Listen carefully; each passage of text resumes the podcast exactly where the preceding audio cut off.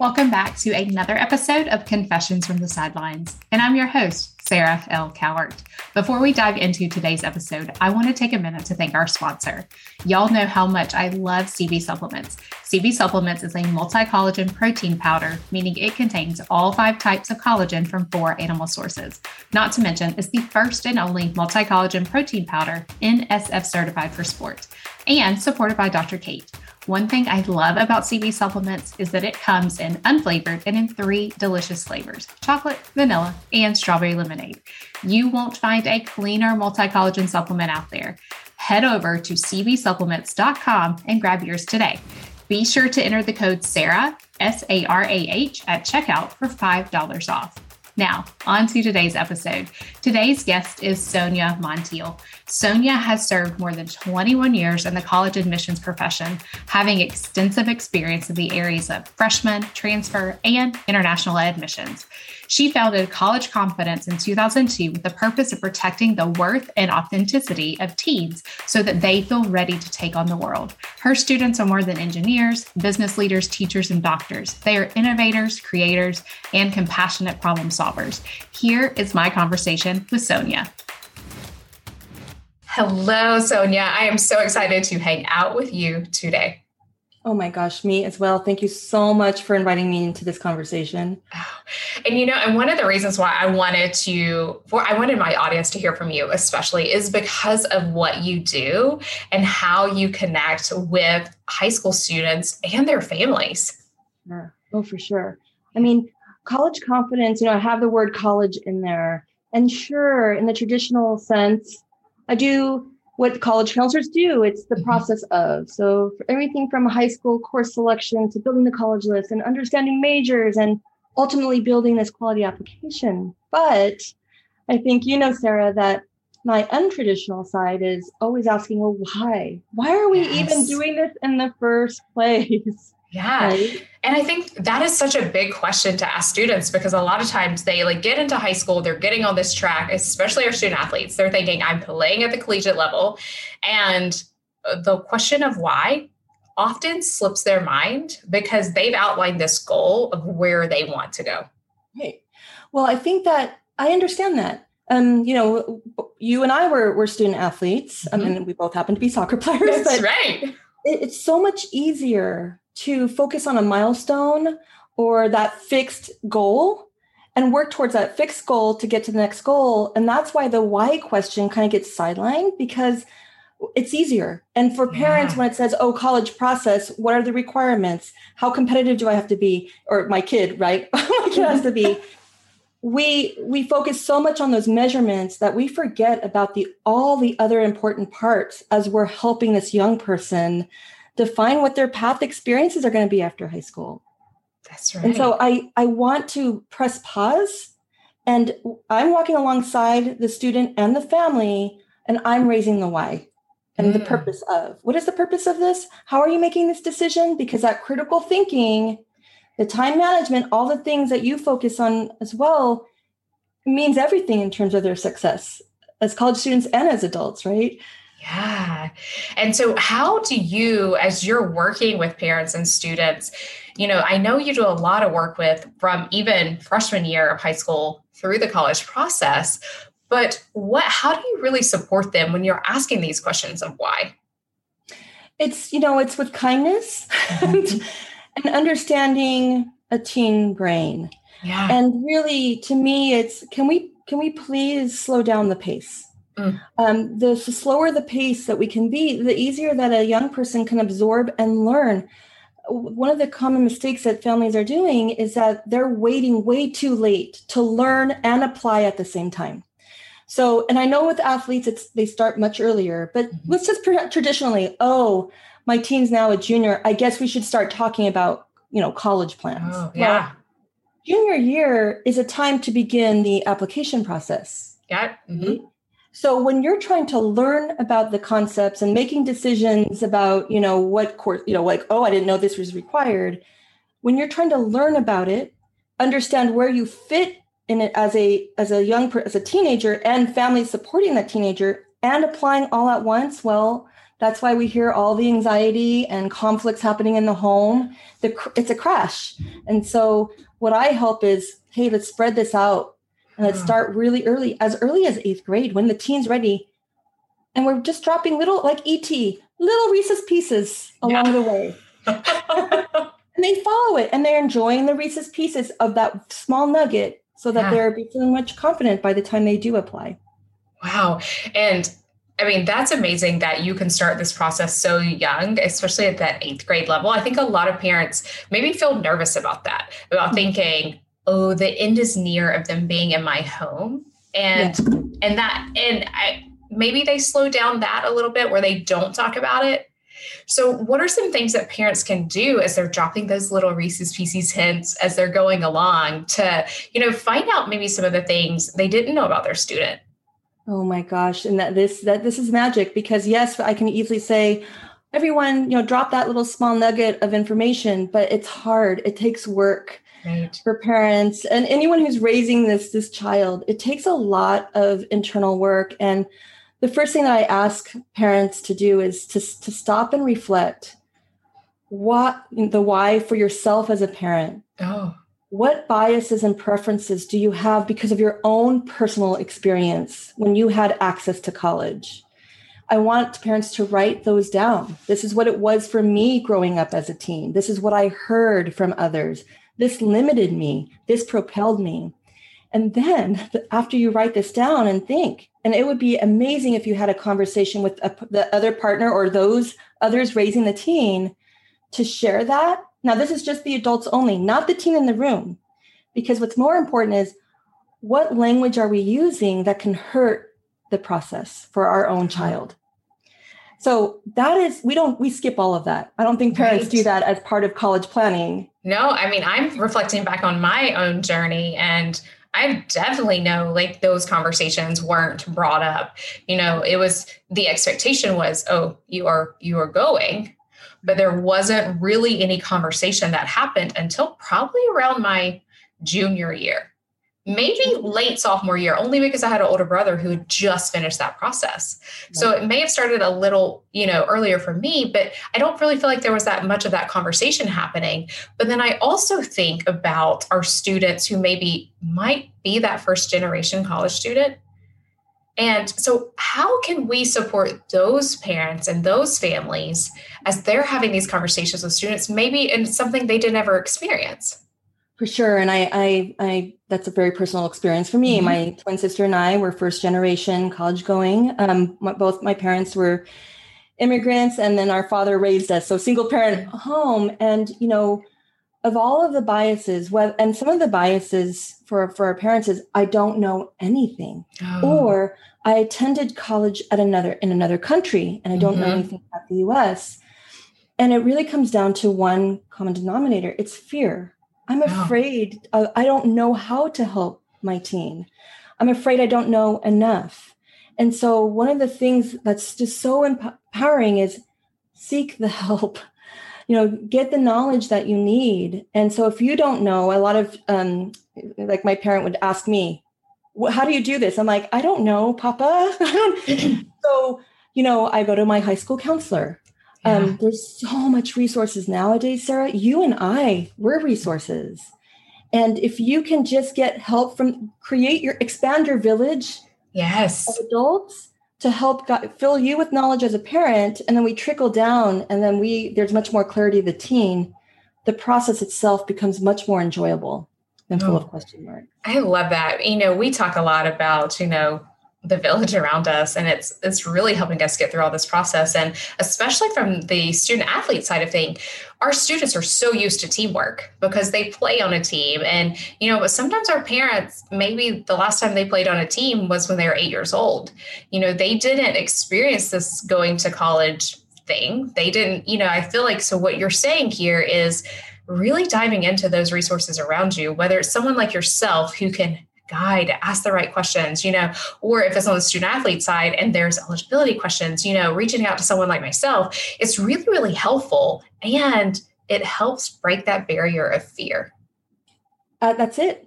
I mean, you have clarity and transparency, and you know, it, you have people like us, like if any family had a question about anything, I want to guide them in the right direction, sure. right?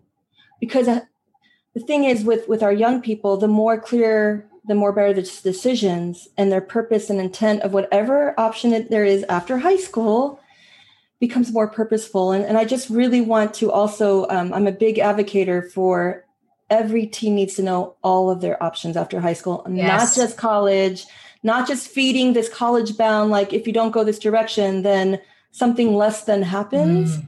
Every teen needs to understand there's six options after high school. And then what a joy it is to, to guide them through the decision making process of which path is best and the flexibility of intertwining these options oh. together. Yes. And and I think I was part of that product too of intertwining what options are there out, you know, out there because I went to a small junior college right out of high school. And then when I transferred, I ended up at a very large division one institution, which most of our listeners know that was Auburn. And I can vividly remember that first day of class, I walked into a room of over 250 students for, and it was still a freshman level class because I needed to go back and pick up some of my gen eds. But as I sat in that seat as a junior, I thought, I don't know that I would have been able to do this as an 18 year old freshman. Right, right.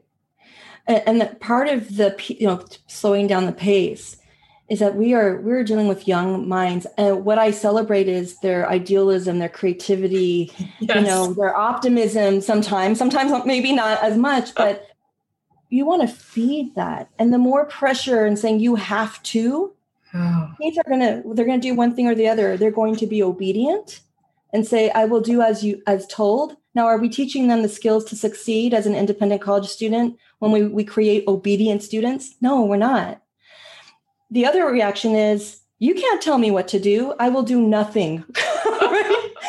Either of those outcomes are really scary. Right. I'm hearing that. I'm hearing that question and answer happening in a lot of homes.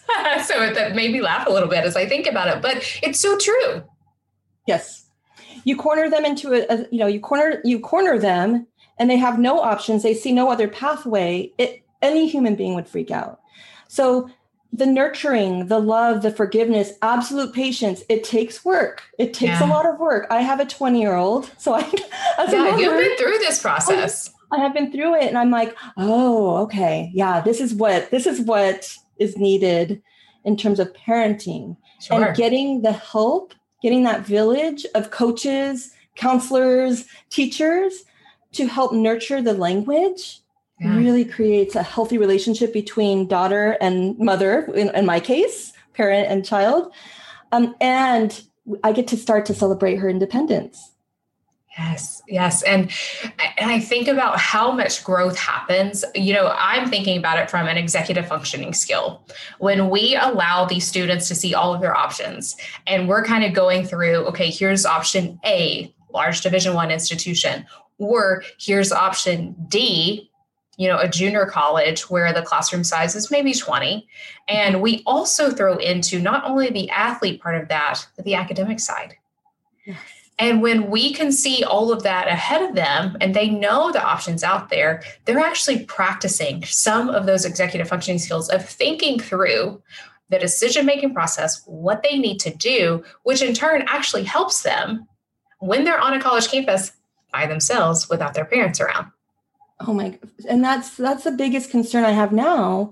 In the last five years i've had parents call me because of their mid 20 year old coming back home feeling more lost than when they left for college. Mm-hmm. and they're reverting back to childlike behaviors. And now there's so this is this is why it's such a concern in terms of the inability to cope with those challenges the resilience the grit the resourcefulness all of those things. And that that has to begin in the home. We have to we we as parents and educators need to walk alongside not take over so they can practice what it is to make certain decisions and not work out. Maybe there's a t- or work out and have more confidence in themselves. It's resilience right? Right. And we often talk about here on the show you know sometimes our students do need to experience failure. Oh, and sure. when they experience that failure, they grow so much, whether it's not making the team or, you know, I, this is the things I did studying for this exam, but it didn't work out as planned. Because I wasn't as focused. Or, and they then, when they see the big picture, they get to kind of internally dive into themselves and say, okay, I experienced this. Here's the lesson I learned from it. Here's how I can move forward. And and I almost imagine that if a student maybe, you know, student athlete transferring maybe to a smaller school, student athlete or a student going off to college and thinking, oh, this is not for me, and coming back home, that almost overshadows all of the wins they did have. Right, right. Well, and then also though, it's in this path and the, the intertwining is wow i really thought this was the right fit for me but now i've realized for very particular reasons why it isn't and i am deciding to come back home to readjust as long as they know why oh. right that's part of the growth and and honestly so you know i don't have the words failure and mistakes in my vocabulary anymore yeah they're discoveries they're they're oh, just i love that I'm discovering something, I'm learning something, and I'm turning, like I'm twisting, I'm turning, and I'm growing, yes. right? And so we uh, we we must not protect. We should protect our our students and making sure that they have those discoveries. Yeah. How else are we going to learn about ourselves without them? And I think that's, you know, when I think about what you do and how you help families plan and how you really dive into the why Mm-hmm. Those are the things that we can actually see come out of this and say, okay, I'm making the best decision for myself because I see all these options. I know where I might not fit, but I know why that's not the case. And then can you imagine when parents actually observe this happening, the relief? Right. Like, oh my gosh, I can let go. I can start to let go. Yeah that, that fear is lessening and so mm, the why to me is not it's definitely with the student but it's the family as a unit together they're going through this inhale exhale process throughout that teen year and the transition into college and that is why we must include you know the the challenges and fears of those raising that child because together as a unit they cope and support each other the way that they communicate and lean in with each uh-huh. other and they need that that coaching and that guide. So that's the that's that one half that i bring into college counseling. Right. And so with our student athletes they you know they almost ultimately have two decisions they're making here. Yeah. they're making the original decision of i'm going to continue my education after high school but then i'm also continuing my athletic ability yes. after high school. How do they merge these together when making the decision of saying, here's what's the best fit for me academically, but here's the best fit for me athletically. Oh, for sure. And I always, you know, there there is another layer of the process in terms of athletic recruitment and uh, becoming eligible, communicating with coaches and regulations. So I I don't well yes I some I warn families like and this is why we have to start early. That's right. But there are actually three tracks going on at the same time. The traditional admissions because you got to get that application in and there, those requirements don't adjust for athletes. That's right. So the second layer is the athletic side, right? And there's decisions happening within that lane. And the third one is the financial aid and scholarships. That's not mm-hmm. necessarily tied to athletics, but should you do D2, D3 or club, you still are probably you know needing to do FAFSA need-based applic- financial applications and scholarships. Right. So that's why we have a village of Sarah. But you're right. Um, and I think one thing is the flexibility as an athlete, because as teens are going through decision making process, they may discover, you know, I thought I absolutely loved this sport and it defined who I was. But as I'm making these decisions, I realize I just want it for fun, or I do want to pursue this as, as a full time commitment. The only w- way they're going to make that decision is knowing, well, what are, what is expected of me as a student. And this is where your experience came from on the university side. That's right. Is working with those students who probably mm-hmm. had this aha moment right? That's right. That's and I think that's so key that you bring up the financial aid piece of it because you know that's also something we talk a lot about on the show is how do you determine, you know, if you're a headcount sport, an equivalency sport, D1 versus D3, how do they give out, you know, financial aid and what do those decisions look like? And so to have those three things aligned and to start these conversations early actually is going to take a lot of pressure not only off of the parents and families, but the student as well. Yes. And one of the things too that I still am hearing is that students are waiting to be seen Like, mm. oh, I'll just wait until I'm I'm recruited. And that that's a myth. It's you don't wait to be seen, you become right. seen, right? So there's a lot mm-hmm. of proactiveness going on in the athletic recruitment world and and there are steps to do that in a timely way and build those relationships with the coaches right. and the team on the other side so start early. That's all we have to. oh, I mean, really and truly thinking about the process in general, it's everything you want to start early. There's no, I mean, but I also want to encourage parents if your student is a junior and you're listening and you think, oh my gosh, we totally messed up. No, you did it. You just start today. You yes. pick up right where you are today. You, you know, ask the high school counselor, um, Sonja, if they wanted to reach out to you, how could they do that? Oh, for sure. Please reach out to me. If, um, so email Sonja, S O N J A, at collegeconfidence.net. My website, collegeconfidence.net, has all of the contacts. And I, with every family who just needs that first step, you can reach out to me. I'm available. Perfect. And I think that that's so powerful to have because you can say, Oh, I have somebody. Yes, yes. my student is a junior. I'm going to email Sonja. I'm going to make sure that we're in the right place and we're seeing that I'm not too late and right. I think that's the number one thing. So if you're listening and you have a student who's a junior or maybe they're a senior, you're not too late. Remember, I I started my college process of playing sports my senior season, which was a spring season. So just know no one is ever too late to kind of get, take it to that next step. That's right. That's yeah. right. Sonja, you know our podcast is called Confessions from the Sidelines. So yes. I always ask our guests at the very end, what is your favorite memory from standing on the sidelines? Can I cheat and just offer two two lenses really quick? Oh, I would love to offer two I lenses. To, I have to give kudos to the best coach I've ever had. So, in terms as an athlete watching the sidelines, the best coach I've ever had was my father. Mm-hmm.